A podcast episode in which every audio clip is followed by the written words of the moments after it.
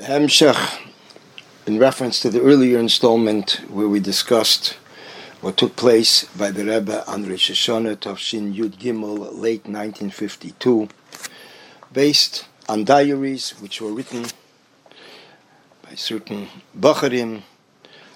One of them is Rabbi Yoel Kahn, second Bachar Rab Elia Gross, and third one Yibadal Chaim Tevim, Baruchim, Rav Shalom Ber Shem Tev.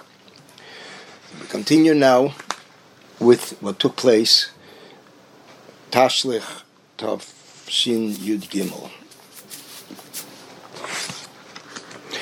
After Mincha, the Rebbe instructed through his secretary that since it will be difficult for the older people to walk quickly this was walking to the park, botanical gardens. Therefore, they should leave earlier in order that they should be able to keep up with the pace. The Rebbe went to Tashlich very quickly, walked briskly, and it seemed like it was on a quick pace because the Rebbe wanted that the Suda, the Farbrengen, which will take place that day, which was the second day of Rosh Hashanah, and since the first day of Rosh Hashanah was Shabbos, so therefore Tashlich was postponed for the second day. So coming from Tashlich, they washed for the Suda, for the Farbrengen of Rosh Hashanah, and it seemed from the Rebbe that the Rebbe wanted that it should be concluded before sunset. And therefore, the Rebbe walked unusually quickly to the Tashlich and then coming back immediately, a short while later, entering the shul for the Farbrengen.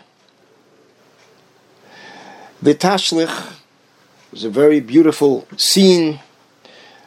How the Rebbe is walking in the lead and Chassidim following him, and there were kalas, different voices heard from the sides of the street, how people are pointing out people who were not Lubavitch Chassidim, as at, the, at, that time thousands of Chassidim of different circles lived in Crown Heights. There were many shtiblach representing various Chassidim, and they all were in Crown Heights, and they all went to Tashlich. And the Mela they would point, they would say, here is the Rebbe, here is the Rebbe Milubavitch. Over the course of the walk to Tashlich, they sang Nigunim, and when they concluded with the Tashlich, the Rebbe advised that they should dance near the water for about 10 minutes. Which means that the dance continued for 10 minutes. When they returned back to 770, everybody rushed for Natilas Yadayim to participate in the Rebbe's Farbrengen. In the beginning of the Farbrengen, the Rebbe said that since the general union of a Suda, making a Suda Farbrengen towards the end of Rosh Hashanah, is something new, which began last year, a year earlier, Tavshin Yud Beis. So the Rebbe said, therefore, we can also add another Chiddush, something additional which is new. That everybody should say L'chaim and they can ask for brachas. And by including themselves with the klal,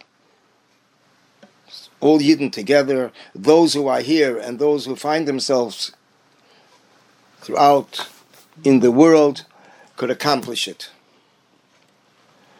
This was a chidush because by the previous Rebbe they would not say L'chaim Rosh.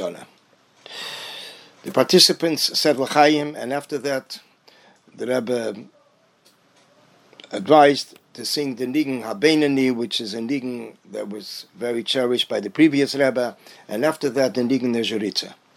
Although the Rebbe generally would get up to dance by the Nigen Nezeritza, which is a very joyous Nigen, but at this point, the Rebbe did not get up to dance, but he remained sitting with his eyes closed and after that asked that they should sing the Daled Bavos of the Alter Rebbe's Nigun.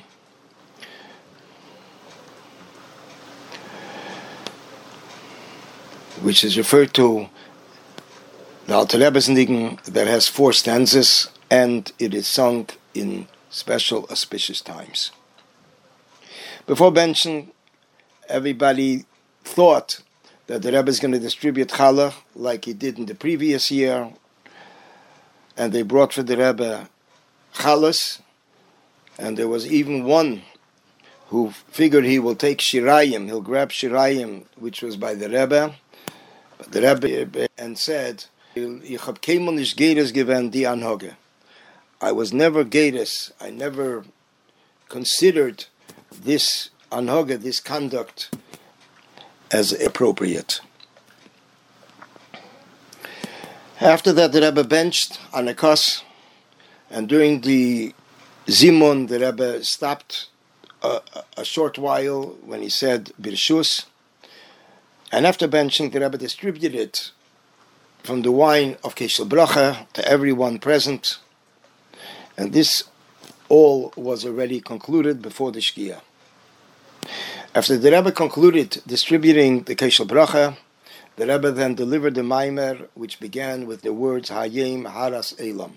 The Maimer was a very deep Maimer, and it took 50 minutes, which was considered longer than usual. Many of the older Chassidim who were present at this Maimer recalled that they remembered from the Maimorim of the earlier Rabbeim, Maimorim of Rosh Hashanah, Ayin Tes, Ateres, it's late, late 1918 in Rostov by the Rebbe Rashab, and likewise in the series of Maimorim of Rosh Hashanah Tofresh Sadikei, late 1934 in Warsaw by the previous Rebbe, that these two different Hemshechem, series of Maimorim, by the Rebbe Rashab and by the previous Rebbe, the, we find that they elaborated on the same topics as the topics that the Rebbe elaborated on in his Maimer. But in Tafresh Ayin Tes, late 1918, it was over a duration of three Maimorim in Tafrish Sadikei 1934, it was 10 Maimorim. And in the Rebbe's Maimer today, the Rebbe included the inyanim that are discussed in the three Maimorim of the Rebbe Rashab and the 10 Maimorim of the previous Rebbe, all in one Maimer.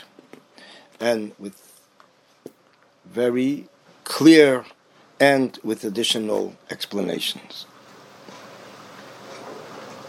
With additional explanations.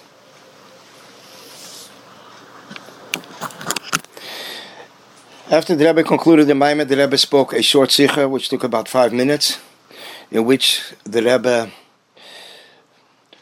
discussed that the vessel for bringing down, drawing down all the revelations of Rosh Hashanah throughout the year, it is accomplished when a Yid fulfills the fulfillment of Torah mitzvahs in a way as he is still under the inspiration of Rosh Hashanah. After Ma'ariv and Havdalah, which was delivered through the Gabbai, the Rebbe continued that although Havdalah, Hamavdal ben Kiddush Lachel, separating between sanctity and mundane, reflects the concept of concealment of Kedusha of Shabbos and Yom Tov. Nevertheless, the intention of this concealment is that we should search. We should search after the Kedusha Shabbos and Yom Tov like a father who hides himself from his son in order that his son should look for him.